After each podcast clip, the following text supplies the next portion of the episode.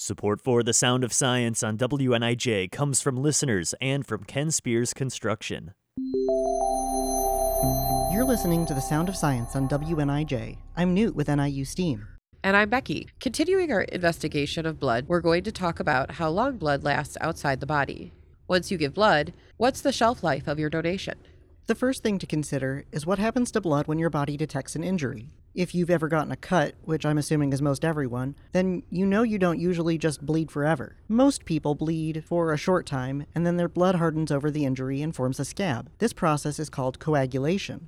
Basically, your body is very interested in keeping itself alive, and when foreign tissue enters the bloodstream, your body knows that something has gone wrong. That foreign tissue triggers a series of chemical reactions that activate platelets that stick to your blood cells and form a sort of dam at that place of injury. So, when a needle enters your vein to collect a donation, what's stopping your blood from trying to make a protective scab out of itself? The vials or bags that your blood is deposited into for a donation contain a very special substance with a very specific purpose of making sure your platelets don't activate. Under normal circumstances, red blood cells can survive around 115 days. But there's no way of only taking brand new cells during donation. That would be wild.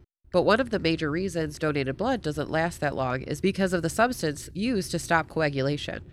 Different kinds of anticoagulants impact how long donated blood lasts, but the accepted range is around 35 to 42 days.